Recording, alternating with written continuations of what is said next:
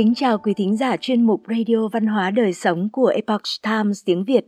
Hôm nay, chúng tôi hân hạnh gửi đến quý vị bài viết Đi bộ đường dài, cơ thể khỏe khoắn, tinh thần sảng khoái của Lindsay Barton do An Nhiên chuyển ngữ.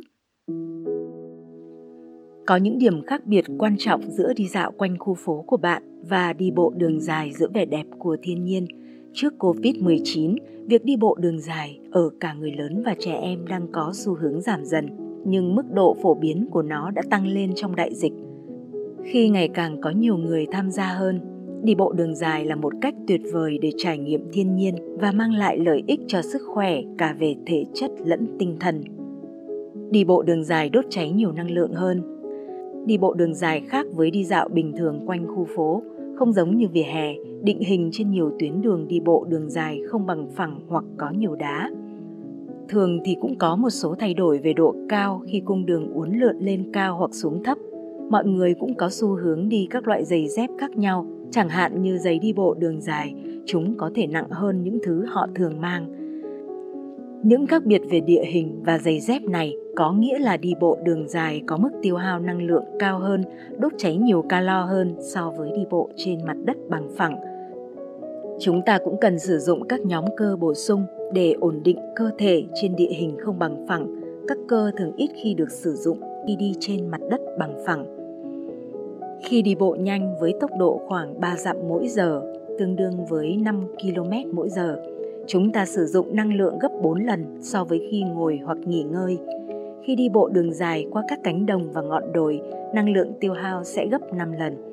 Điều này có nghĩa là bạn có thể đạt được 150 phút hoạt động thể chất ở mức vừa phải đến mạnh, được khuyến nghị mà không cần chạy bộ hoặc đến phòng gym.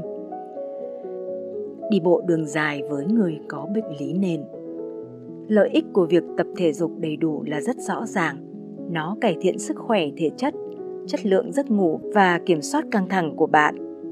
Nó cũng làm giảm nguy cơ mắc một số bệnh mãn tính, chẳng hạn như bệnh mất trí nhớ, tiểu đường loại 2, bệnh tim mạch, trầm cảm và một số bệnh ung thư. Ở người lớn tuổi, một số nghiên cứu gợi ý rằng đi bộ đường dài có thể cải thiện tình trạng tăng huyết áp. Đi bộ đường dài cũng có lợi cho những người có tiền sử bệnh lý.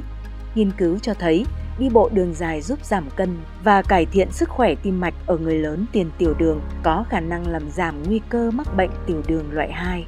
Đi bộ đường dài cũng được chứng minh là cải thiện các khía cạnh khác của sức khỏe, bao gồm sức mạnh cơ bắp, sự cân bằng và tính linh hoạt ở người lớn tuổi bị béo phì.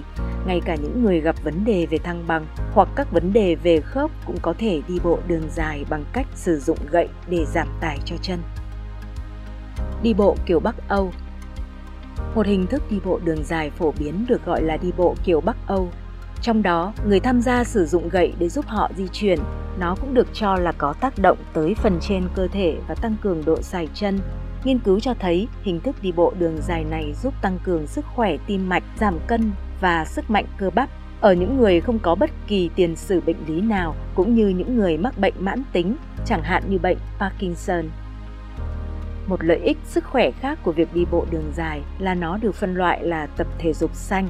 Điều này đề cập đến lợi ích sức khỏe bổ sung mà hoạt động thể chất trong tự nhiên mang lại cho chúng ta – Nghiên cứu cho thấy tập thể dục xanh làm giảm huyết áp và tăng cường tinh thần bằng cách cải thiện tâm trạng và giảm trầm cảm ở mức độ lớn hơn so với tập thể dục trong nhà.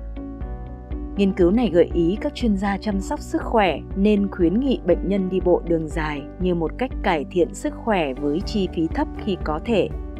Tại Vương quốc Anh, Thậm chí còn có một sáng kiến đang được Dịch vụ Y tế Quốc gia thí điểm nhằm đánh giá tác động sức khỏe của việc kê đơn xanh, nơi bệnh nhân được chỉ định các hoạt động ngoài trời, chẳng hạn như đi bộ đường dài hoặc làm vườn để cải thiện sức khỏe tinh thần và thể chất của họ.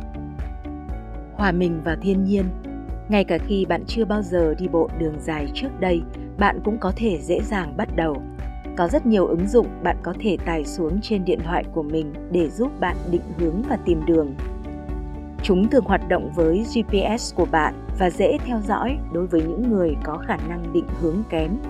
Bạn cũng có thể thử thách thức 1.000 dặm nếu muốn bắt đầu đi bộ đường dài. Điều này khuyến khích mọi người đi bộ 1.000 dặm mỗi năm.